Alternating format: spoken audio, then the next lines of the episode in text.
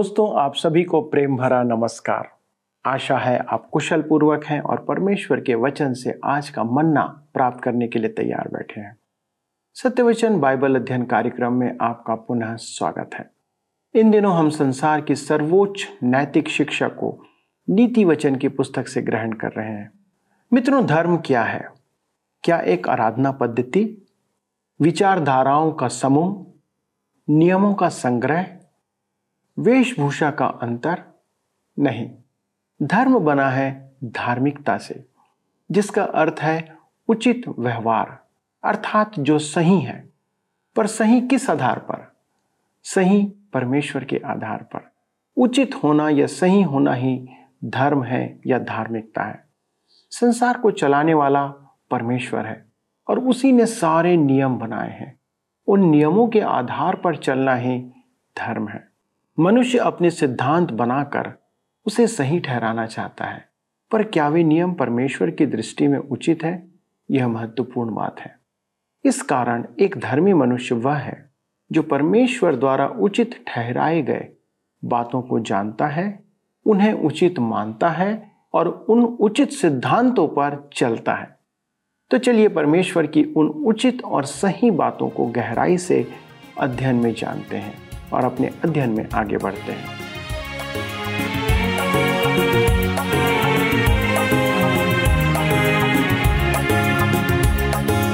ओ मेरे खुदा, ओ मेरे खुदा, मैंने सदा तेरा नाम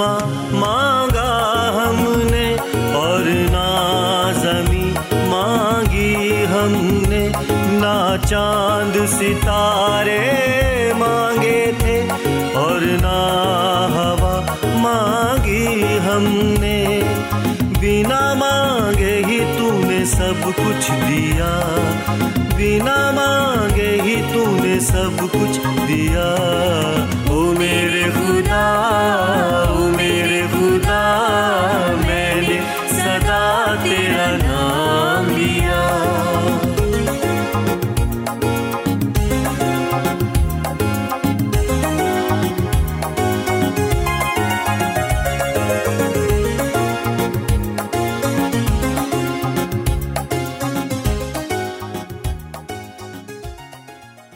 प्रिय मित्रों, आइए आज हम अपने अध्ययन में आगे बढ़ें।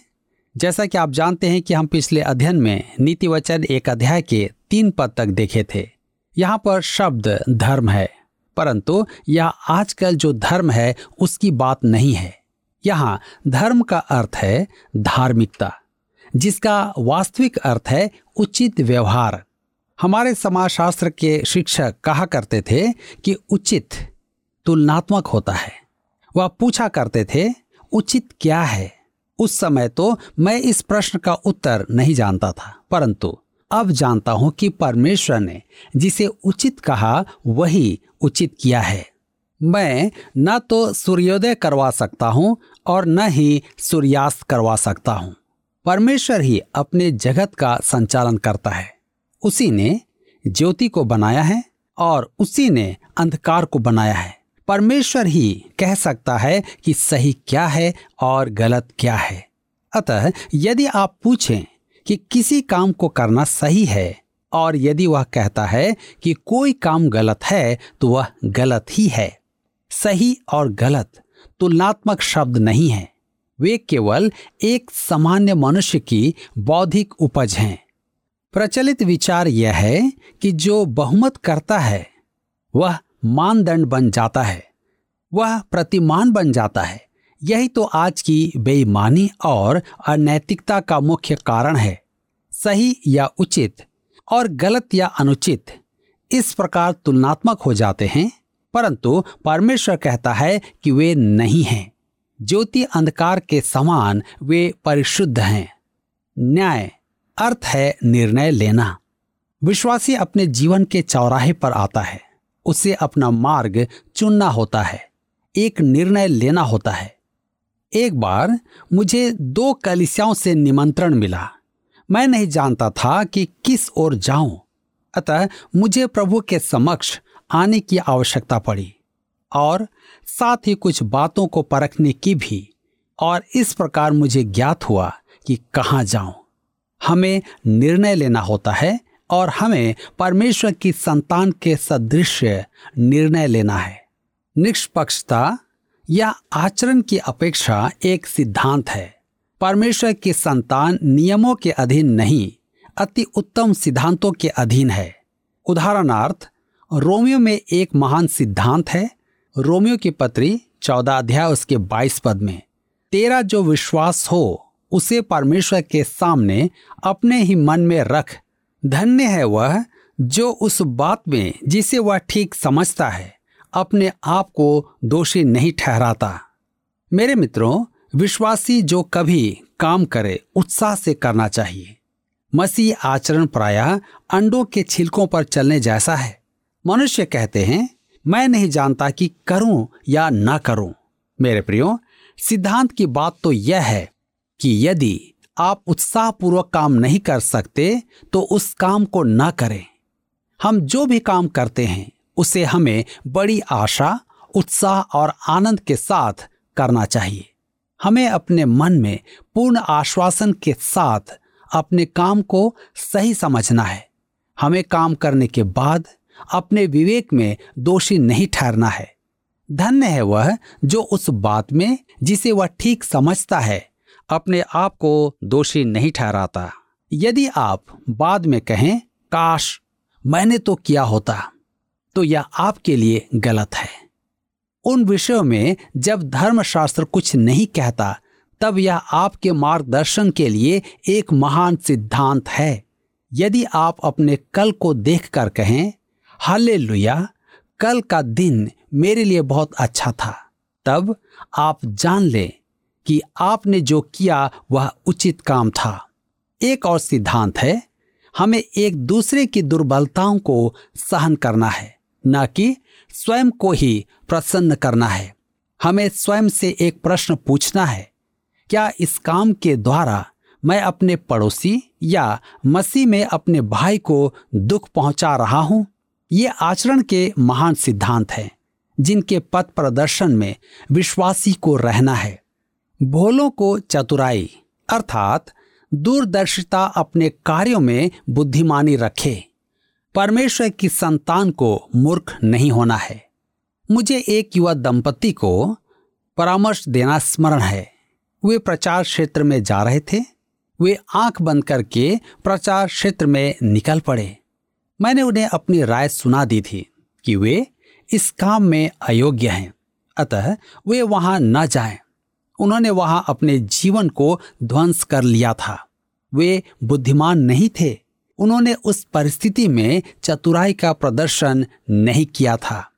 आपको स्मरण होगा कि मती रचिसो समाचार दस अध्याय में प्रभु यीशु ने कहा, दस उसके सोलह में, देखो, मैं तुम्हें भेड़ों की नाई, भेड़ियों के बीच में भेजता हूँ।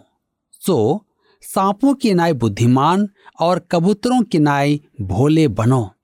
ध्यान दीजिए, जवान को ज्ञान अर्थात उपयोगी जानकारी। मुझे अपने कॉलेज के विज्ञान विभाग के सूचना पत्र पर लिखा, एक नारा आज भी याद है। ज्ञान का अगला कदम है। यह जानना कि उसे कहाँ खोजें। यह एक कारण है कि बाइबल सदा साथ रखें और उसे पढ़ना सीखें। यदि आप नहीं जानते तो आप यह तो निश्चय ही जानते हैं कि कहाँ खोजें। आगे है विवेक।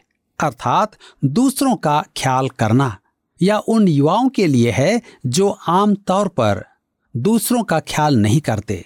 किसी ऐसे विश्वासी से भेंट करना जो दूसरों का ख्याल करता है, वास्तव में बड़े आनंद का कारण होता है।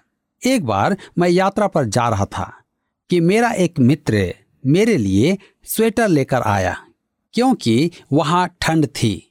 वह मेरा ख्याल करता था यह मसीही विश्वासियों का गुण है। नीति वचन की पुस्तक हमारी सहायता करेगी कि हम समझें कि ये अनुपम गुण हमारे जीवन में अपनाए जाने हैं। अब सुलेमान हमें महापुरुषों का एक गुण बताता है। बुद्धिमान मनुष्य वह है जो मन में कभी नहीं सोचता कि उसने सब कुछ सीख लिया है। मैं टीवी पर एक मशहूर गायक को सुन रहा था। उसकी विशेषता थी उसका अहंकार। वह सोचता था कि उसे सब कुछ आता है। मेरे विचार में उससे कोई नहीं कह सकता था। नीति वचन की शिक्षा है, बुद्धिमान सुनकर अपनी बुद्धि बढ़ाए और समझदार बुद्धि का उपदेश पाए। ध्यान दीजिएगा, समझदार बुद्धि का उपदेश पाए। इस संदर्भ में पुस्तक की यही चुनौती है। सुलेमान कहता है कि यदि आप बुद्धिमान हैं तो आप इस पुस्तक की शिक्षा स्वीकार करेंगे। परमेश्वर के आत्मा के पास नीति वचनों में अनेक चयनित शिक्षाएँ हैं। ये महान सत्य छोटे वाक्यों में व्यक्त हैं। आइए हम पढ़ें नीति वचन एक अध्याय उसके छह पद। लिखा है, जिससे वे नीति वचन और दृष्टांत को और बुद्धिमानों के वचन और उनके रहस्यों को समझें। यही विचार नीति वचन पच्चीस उसके दो में व्यक्त है। परमेश्वर की महिमा गुप्त रखने में है, परंतु राजाओं की महिमा गुप्त बात के पता लगाने से होती है। मुझे यह शिक्षा बहुत अच्छी लगती है। परमेश्वर ने सुसमाचार दिया कि छत से प्रसारित किया जाए, परंतु परमेश्वर के वचन में हीरे जैसा महान सत्य निहित है। परमेश्वर ने धरती पर हीरे नहीं बिखरा रखे हैं। हीरे और अनमोल बातें परमेश्वर ने गुप्त रखी हैं कि मनुष्य खोज करे। सोना, हीरे और अन्य बहुमूल्य वस्तु खोद कर खोजी जाती है। तेल को भी खोद कर निकाला जाता है। यह परमेश्वर की रीति है। किसी बात को गुप्त रखना परमेश्वर की महिमा है। मेरे मित्रों, परमेश्वर के वचन के लिए आपका संपूर्ण अध्ययन आवश्यक है। प्रभु यीशु ने कहा था कि धर्मशास्त्र में तुम अनंत जीवन खोजते हो। उसने यह नहीं कहा कि धर्मशास्त्र की खोज करने की आवश्यकता नहीं है। तुम सोचते हो कि तुम्हें अनंत जीवन मिल गया, परंतु तुमने वास्तव में धर्मशास्त्र की खोज नहीं की है। आप बाइबल पढ़ते तो सोचते हैं, परंतु आपको उसमें निहित संदेश नहीं मिला है। वहाँ जो वास्तविक धन है, वह प्रभु यीशु है।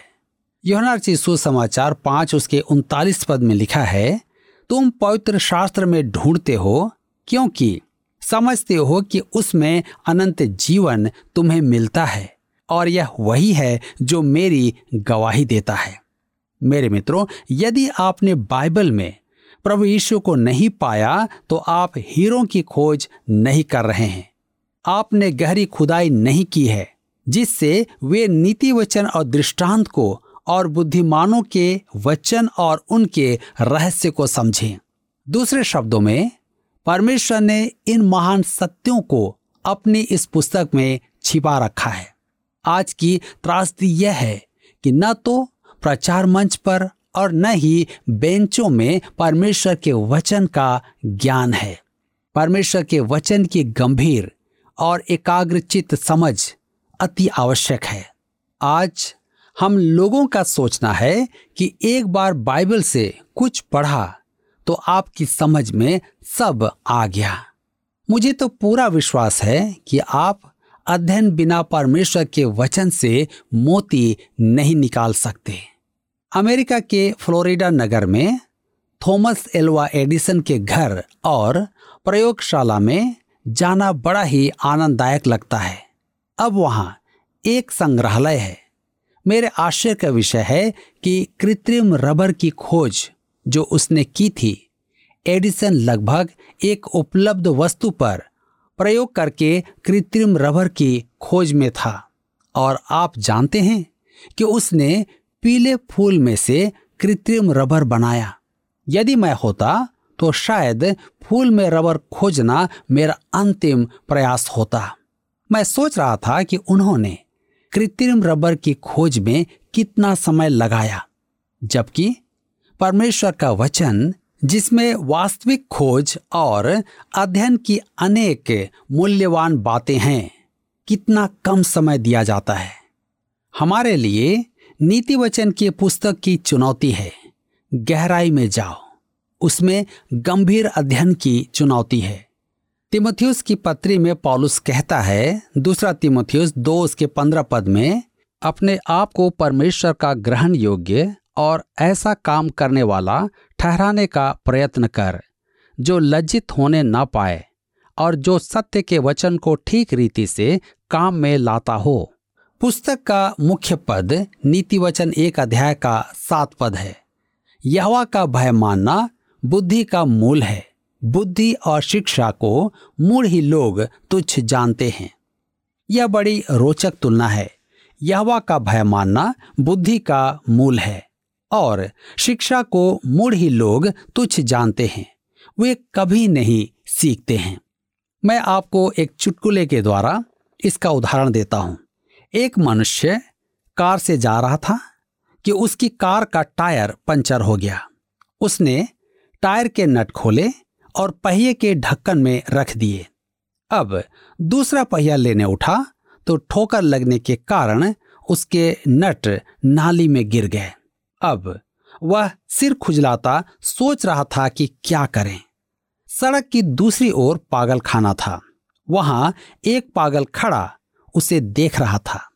उसने कहा, तीनों पहियों में से एक एक नट निकाल के लगा दे और जब आगे जाकर दुकान में ले तो नट खरीद कर लगा लेना। वह सोचने लगा, मैं ऐसा क्यों नहीं सोच पाया?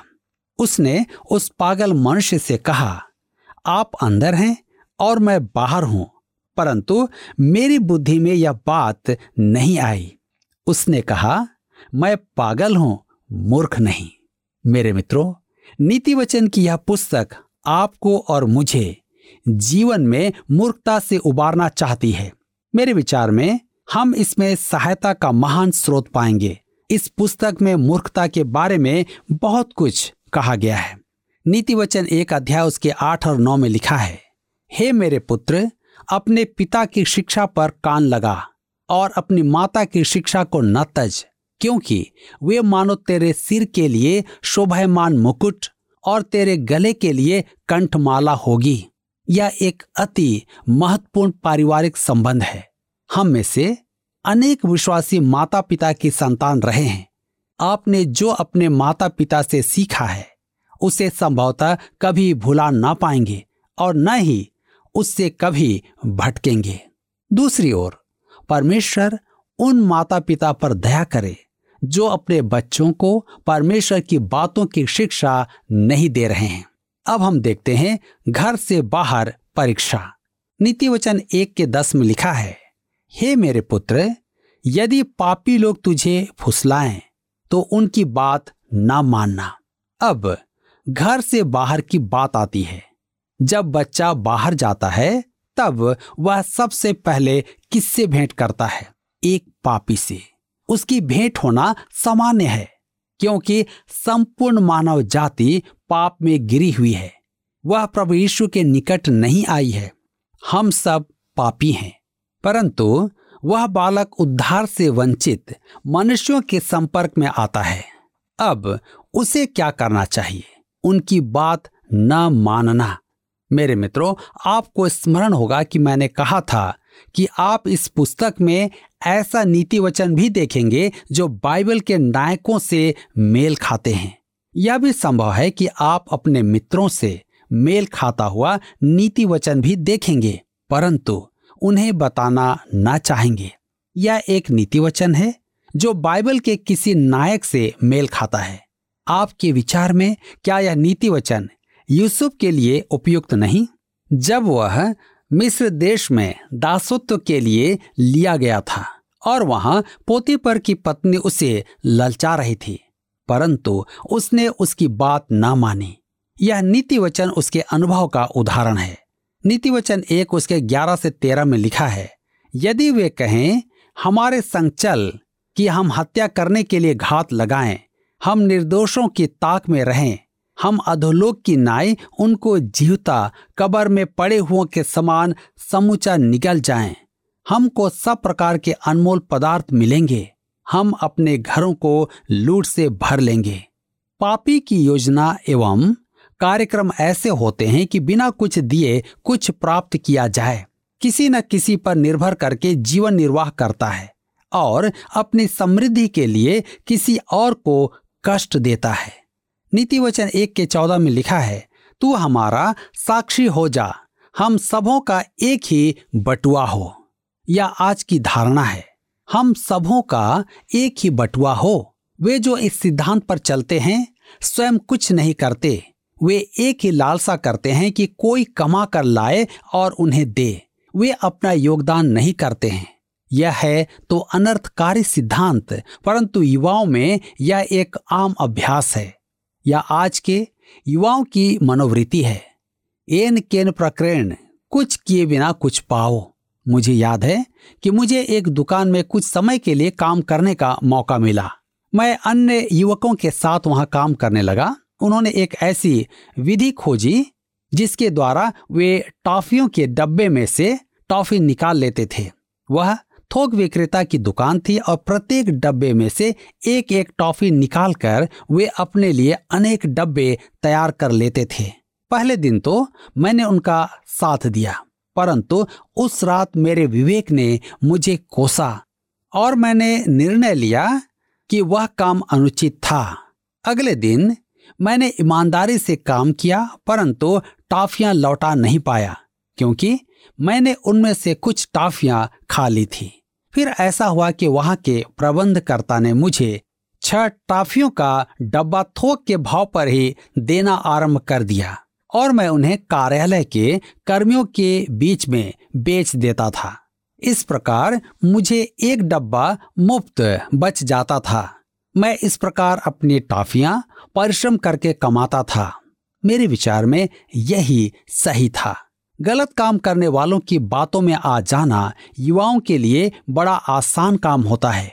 काम करते समय भी समय गवाने वालों की संगति में पड़ जाना बड़ा आसान होता है। ऐसे कामों में साथ देना आसान है। यही कारण है कि जब युवक घर से बाहर निकलता है तो ऐसे कामों में साथ देना उसे बुरा नहीं लगता है। आज मैं उन युवाओं से पूछना चाहता हूँ, क्या आप भी ऐसे गलत काम में साथ देते हैं? यदि हाँ तो आज आपके पास समय है कि आप अपने मनों को फिराएँ और परमेश्वर के पास लौट आएँ और ईमानदारी से अपने कामों को करें। परमेश्वर आज के वचन के द्वारा आप सबको आशीष दे। दोस्तों, हमने देखा कि बुद्धि का मूल या आधार है परमेश्वर का भय मानना। आज संसार को या संसार के लोगों को किसी बात की आवश्यकता यदि है तो सिर्फ़ परमेश्वर के भय मानने के। उसके बाद सारी बातें अपने आप सही होते चले जाएँगी। क्यों संसार में परेशानियाँ हैं? क्यों युद्ध हो रहे हैं? क्यों एक दूसरे पर लोग चढ़ाई कर रहे हैं? लोगों के बीच में प्रेम ठंडा हो गया है। क्योंकि लोगों ने परमेश्वर का भय छोड़ दिया है। उनमें है ही नहीं। वे अपनी नियति खुद लिख रहे हैं, जबकि वह परमेश्वर के हाथों में है। मनुष्य परमेश्वर से इतना दूर चला गया है कि वह उसके अस्तित्व को ही भूल गया है। इस कारण परमेश्वर का भय ही नहीं रहा, और मनुष्य अपने आप को बुद्धिमान समझकर मूर्ख बन रहा है। जवानों के लिए उसी बुद्धि की अत्यधिक आवश्यकता है। यहाँ दो बातें प्रमुख हैं।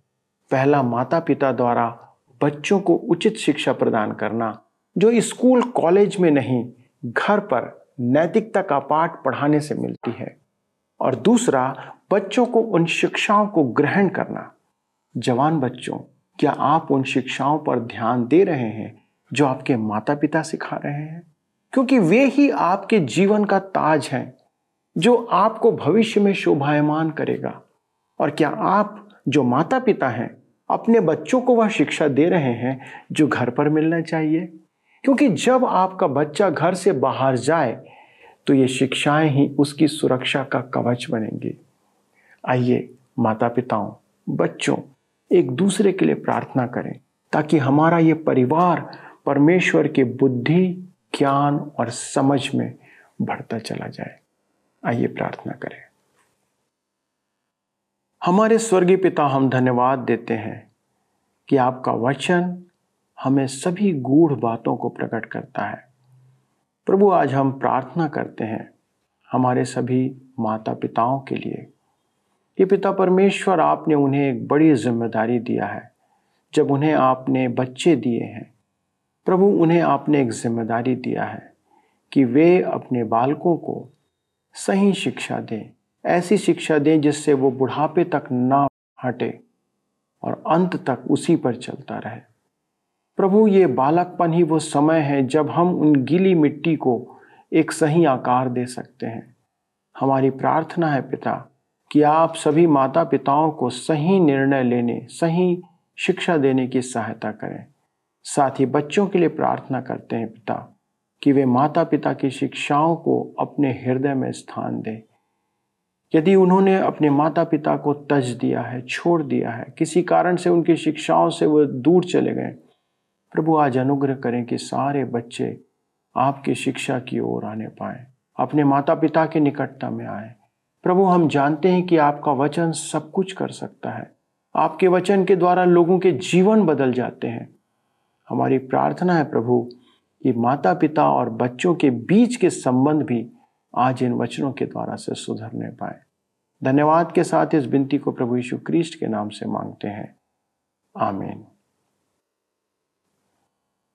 प्रिय दोस्तों क्या आप चाहते हैं कि हम आपको इस अध्ययन के विषय पर कुछ और जानकारी प्रदान करें? तो आप कृपया हमसे फ़ोन के द्वारा संपर्क करें। एसएमएस, व्हाट्सएप या पत्र का भी आप उपयोग कर सकते हैं। अगले प्रसारण में इस अद्भुत शिक्षा को आगे बढ़ाएँगे। जी हाँ चूकिएगा मत। प्रभु आपको आशीष दे। पिछले प्रश्न का उत्तर है सी ज्ञान के सदुपयोग की क्षमता। हमारे अध्ययन के अनुसार बुद्धि का अर्थ है ज्ञान के सदुपयोग की क्षमता। आज के अध्ययन पर आधारित प्रश्न है, किस मनुष्य के लिए कहा गया है कि वह बिना परिश्रम के सब कुछ प्राप्त करना चाहता है और अपनी समृद्धि के लिए दूसरों को कष्ट देना चाहता है? ए पापी। बी आलसी सी ज्ञानी, डी बकवादी। मित्रों, इस प्रश्न का उत्तर हमें कल सुबह छः बजे से पहले विकल्प ए बी सी या डी के साथ, अपना नाम, पता, स्थान के साथ nine six five one four three three three nine seven पर एसएमएस या व्हाट्सएप करें। सभी विजेताओं को विशेष पुरस्कार प्रदान किए जाएँगे। धन्यवाद। क्या आपको यह कार्यक्रम पसंद आया? अभी हमें एक मिस कॉल करें और आप अगले विजेता हो सकते हैं।